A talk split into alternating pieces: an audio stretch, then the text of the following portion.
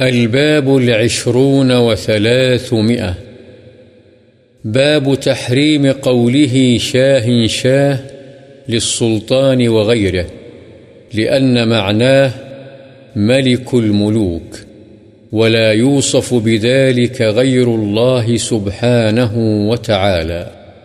بادشاہ وغیرہ کو شہنشاہ کہنا حرام ہے، اس لیے کہ اس کے معنی ہیں بادشاہوں کا بادشاہ اور یہ وصف اللہ سبحانہ و تعالی کے سوا کسی اور کے لیے بیان کرنا جائز نہیں۔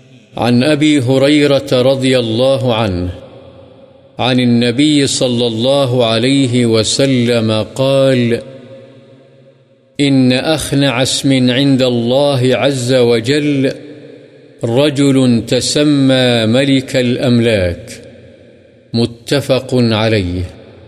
قال سفيان بن عيينة ملك الأملاك مثل شاه شاه.